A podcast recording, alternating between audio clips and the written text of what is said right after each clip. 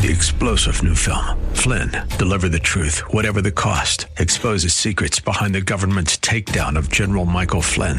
Flynn knew what the intel world had been up to. He ordered the first audit of the use of contractors. This set off alarm bells. He told the truth. He was the most dangerous person for Donald Trump to hire. They had to get rid of Flynn.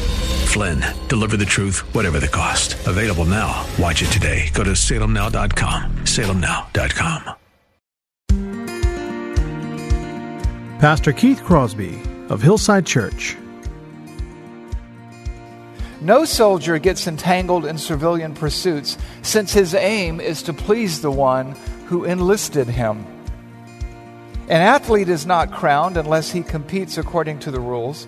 It is the hard-working farmer who ought to have a first share of the crops. Think over what I say, for the Lord will give you understanding in everything. I can see the promised land, though there's pain within the plan. There is victory in the end. Your love is my battle cry, the answer for all my life.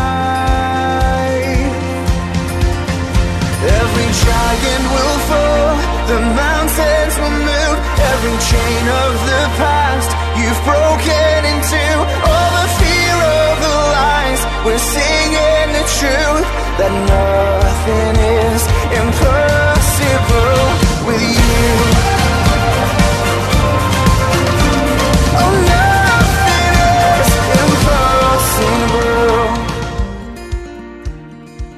Some people see church as a social club, or sometimes even a country club. In fact, there are many people that come to church, or even some that stay home for church, for all kinds of different reasons. Some are good, and some not so good. Well, hello and welcome to today's edition of the Grace to Live radio broadcast with Keith Crosby, Senior Pastor of Hillside Church in San Jose, California. We are so grateful that you've chosen to spend time with us today on the broadcast. And as always, we would encourage you to follow along with us in your Bibles if you can. On today's edition of Grace to Live, we're continuing with our series covering the pastoral epistles, and we're going to be returning to the book of 2 Timothy.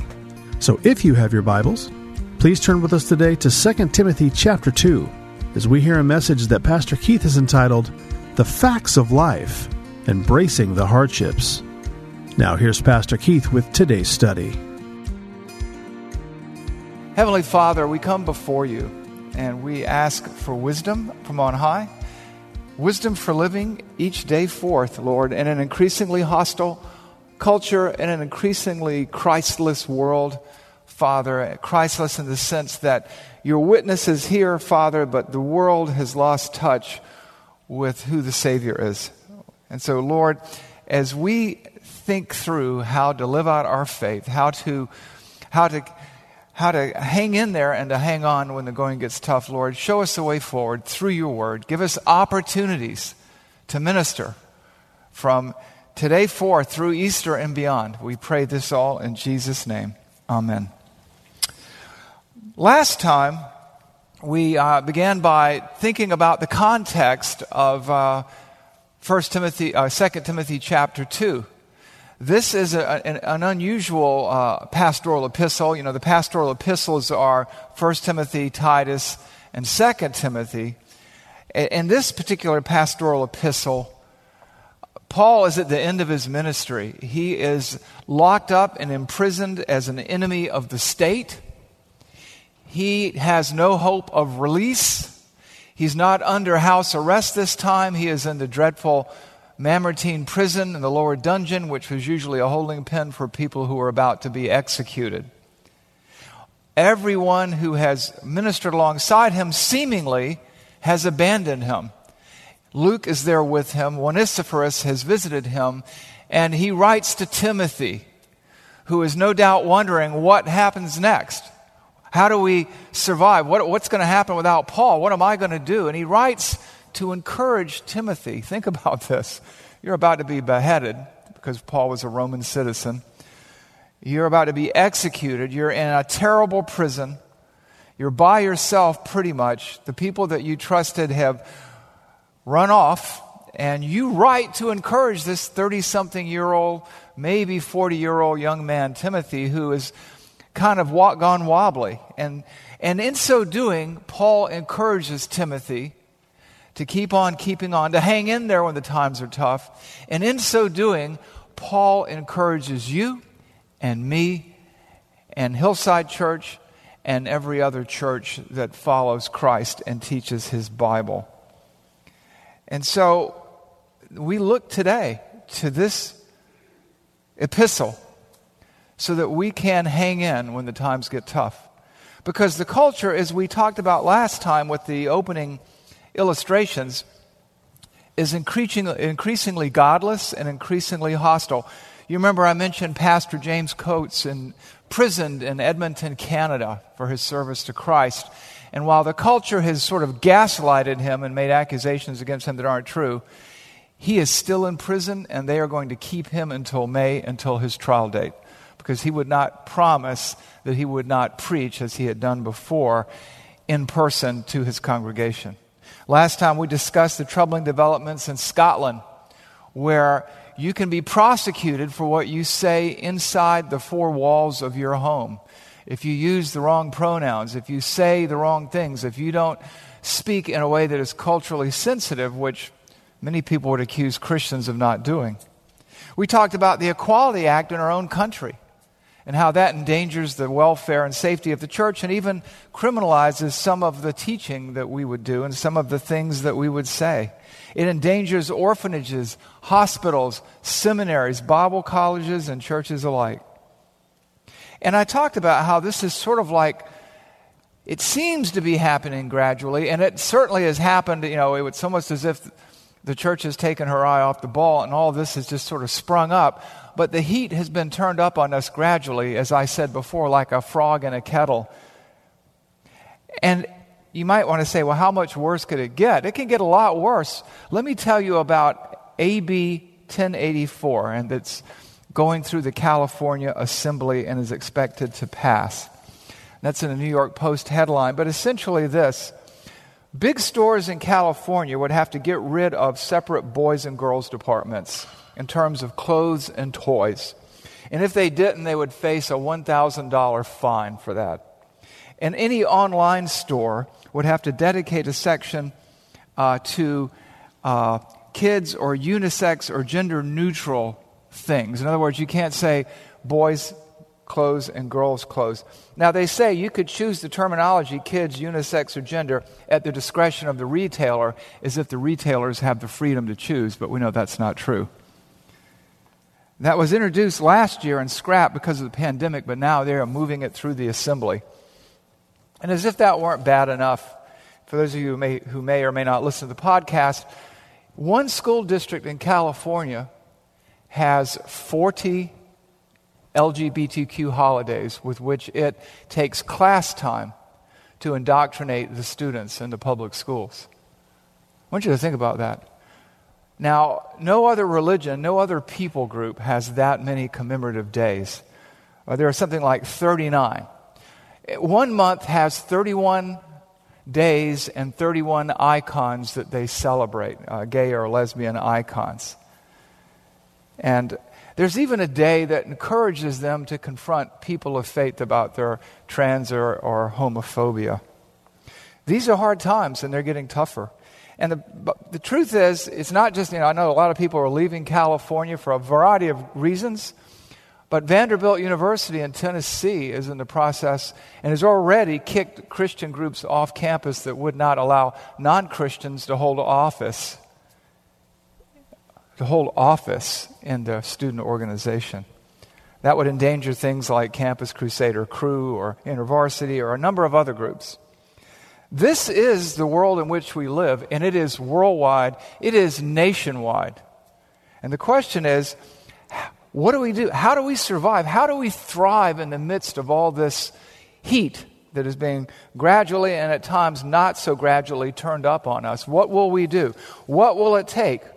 Well, the answer, I believe, is found in 2 Timothy, and particularly in today's passage, 2 Timothy 2 1 through 7. Let me read that for you, and then we'll sort of dig in here and unpack it. 2 Timothy 2, verse 1. You then, my child, be strengthened by the grace that is in Christ Jesus. And what you have heard from me in the presence of many witnesses, entrust to faithful men who will be able to teach others also. Share in the suffering as a good soldier of Christ Jesus. No soldier gets entangled in civilian pursuits, since his aim is to please the one who enlisted him. An athlete is not crowned unless he competes according to the rules. It is the hard-working farmer who ought to have a first share of the crops. Think over what I say, for the Lord will give you understanding in everything. What we have here is spiritual self discipline.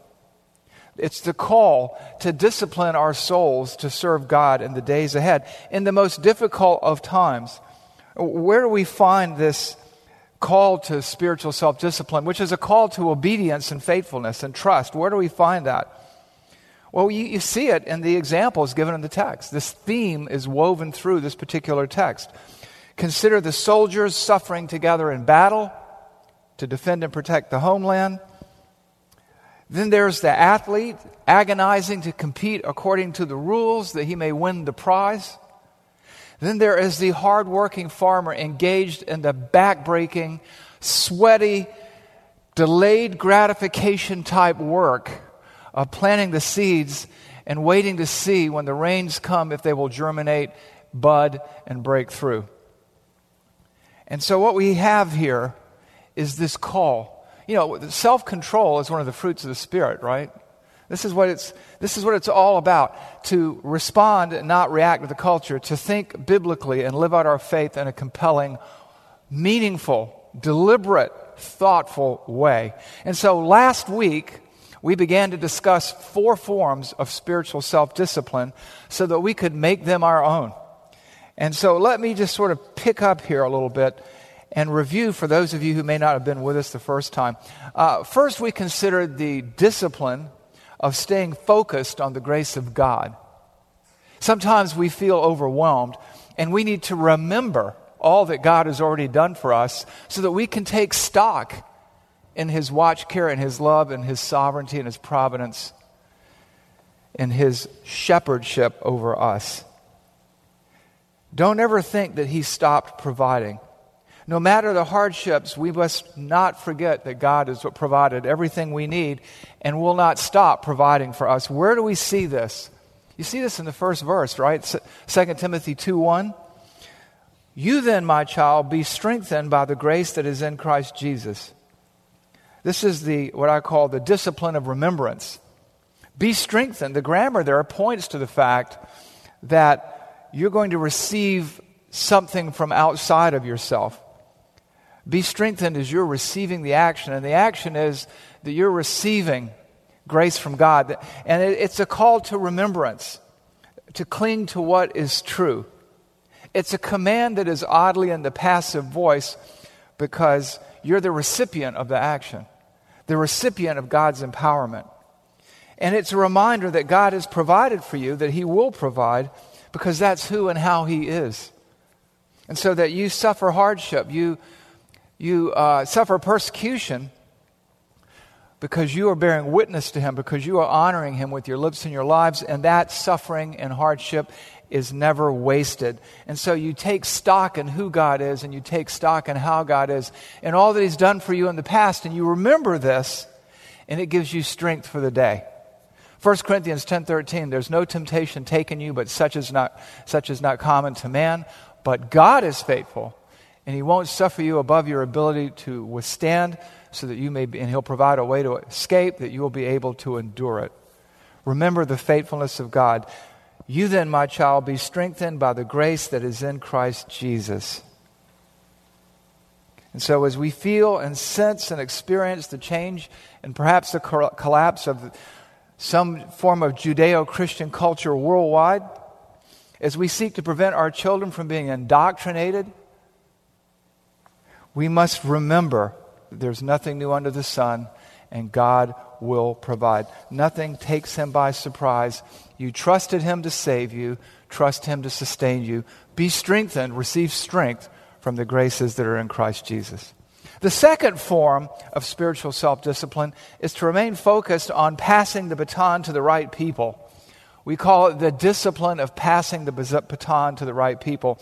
Call it the spiritual discipline of investment or mentoring or discipleship or investing in others, which, as we observed, is something that must be done in community. Where do we see that? We see that in 2 Timothy 2 2. Paul goes on to say, Be strengthened, and what you have heard from me in the presence of many witnesses, entrust to faithful men who will be able to teach others also. We talked about this last time. Don't miss the plurals there. This is being done in community. You see the words witnesses, men, plural. Others is a plural. And what he's basically saying is what you have seen and heard, what you have learned from me, Timothy, pass on to other faithful men. Invest in their discipleship. And we observed that this cannot be done in isolation. It cannot be done remotely. Just as a mother cannot nurse her children remotely, we cannot do church remotely forever. Christianity is taught, and yes, it is also caught like a virus.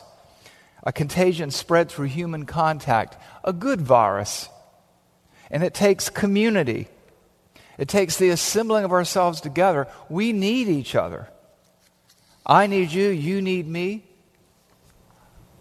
The church needs the different members of the body of Christ. It's like children can't learn social skills in isolation. They have to interact with other children and learn from other children and play with and make friends with other children.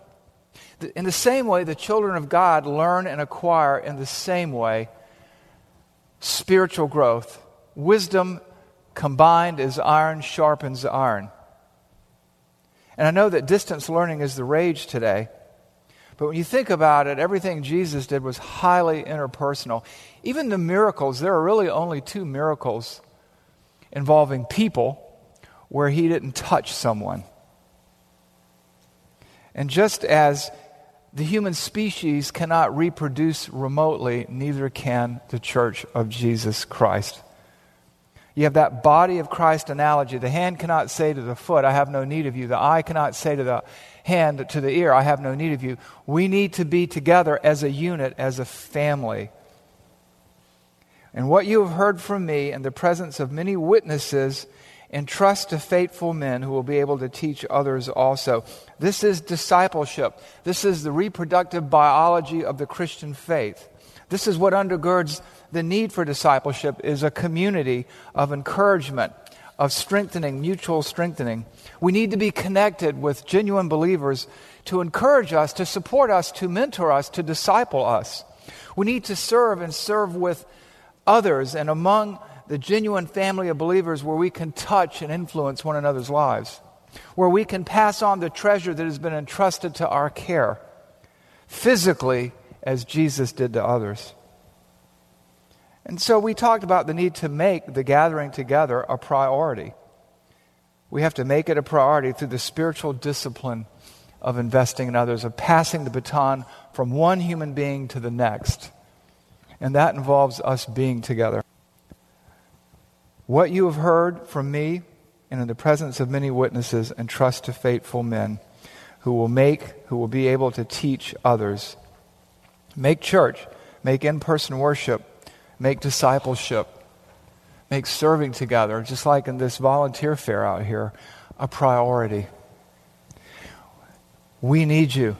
We need you here. We need to encourage you. You need to encourage us. We need to encourage one another with the love of Christ, with the hope of Christ, as a family. Speaking of priorities, and now we sort of move into uh, this week's sermon, this week's message, part two. Our third form of spiritual self discipline is the discipline of remaining focused on the right objectives. The self discipline of prioritizing your suffering, of, of obedience, of, of faithfulness, the spiritual self discipline of suffering or priority. They are two sides of the same coin. Sacrifice and obedience go together. And again, we see this uh, in verse 3. In concert with others, surrounded by so great a cloud of witnesses, 2 Timothy 2 3 through 4, share, share in suffering as a good soldier of Christ Jesus. No soldier gets entangled in civilian pursuits since his aim, or her aim, is to please the one who enlisted him. An army is only as good as its individual soldiers and their commitment to the mission, individually and collectively. Share in the suffering means join with others in the suffering. Just as Timothy was to join in Paul's suffering, not to be embarrassed or ashamed of his chains, so you and I join in each other's suffering as we serve together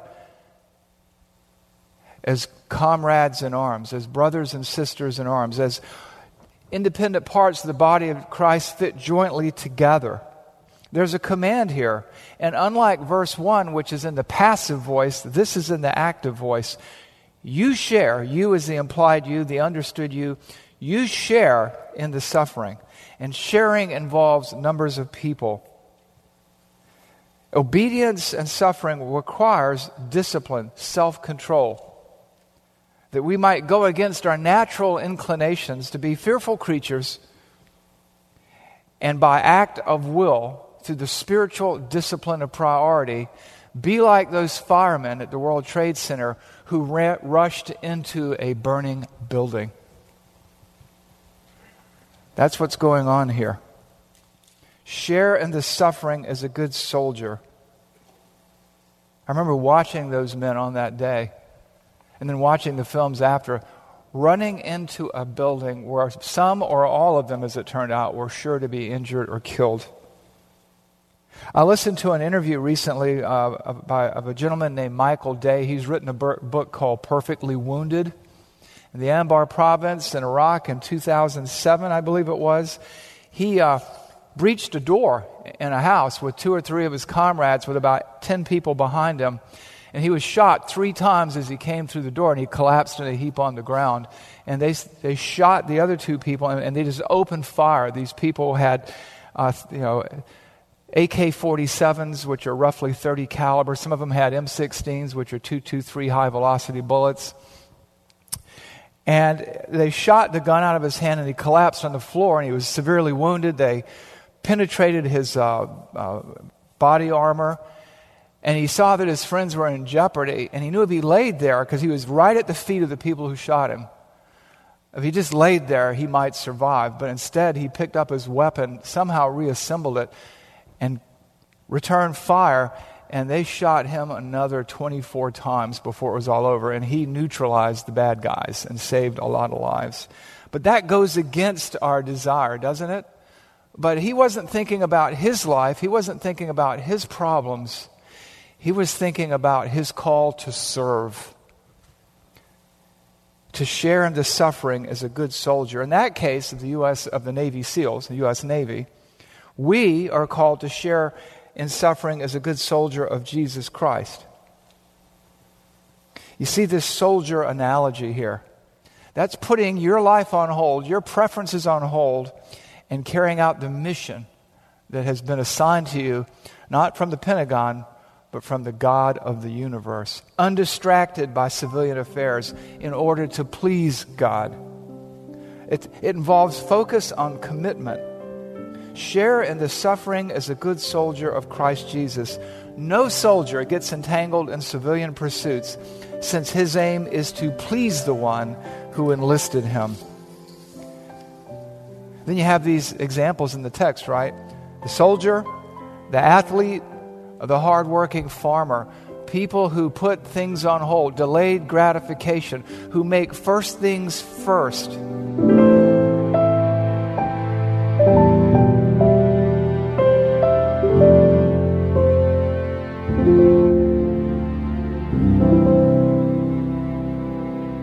Pastor Keith Crosby with today's Grace to Live radio broadcast. We are so grateful that you've chosen to spend this time with us today here on the program. And if you have questions about today's show, or if you'd like to hear more messages from Pastor Keith, then I would encourage you to visit our website, hillsidechurch.org. There you can listen to past sermons and other content from Pastor Keith just by clicking the Sermon Archive tab. And you can also find links to Pastor Keith's blog, as well as the Out of My Mind podcast. The website is also a great place to connect with us here at Hillside.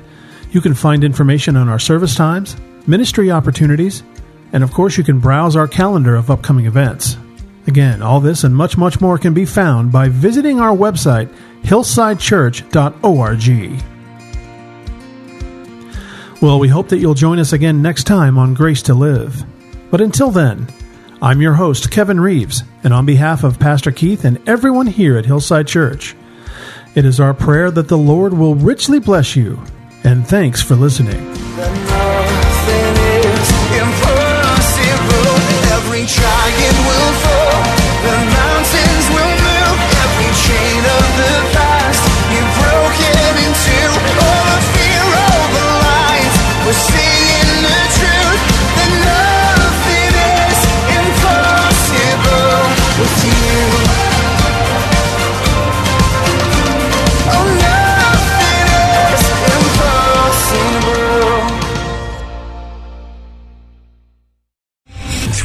general Michael J. Flynn, head of the Pentagon Intelligence Agency, knew all the government's dirty secrets. He was one of the most respected generals in the military. Flynn knew what the intel world had been up to. He understood its funding. He ordered the first audit of the use of contractors. This set off alarm bells. The explosive new documentary, Flynn, Deliver the Truth, Whatever the Cost, uncovers the facts behind this scandal. Flynn told the truth. He was the most dangerous person for Donald Trump to hire. I find out the worst enemy that I'm going to face in my life is right here in America. They took my assessment and they wanted me to change it. And I was like, I'm not changing it. They had to get rid of Flynn. With in depth interviews, archival footage, and never before seen personal records of the man behind the headlines. I just felt like I was drowning. Flynn, Deliver the Truth, Whatever the Cost. Available now. Watch it today. Go to salemnow.com. Salemnow.com.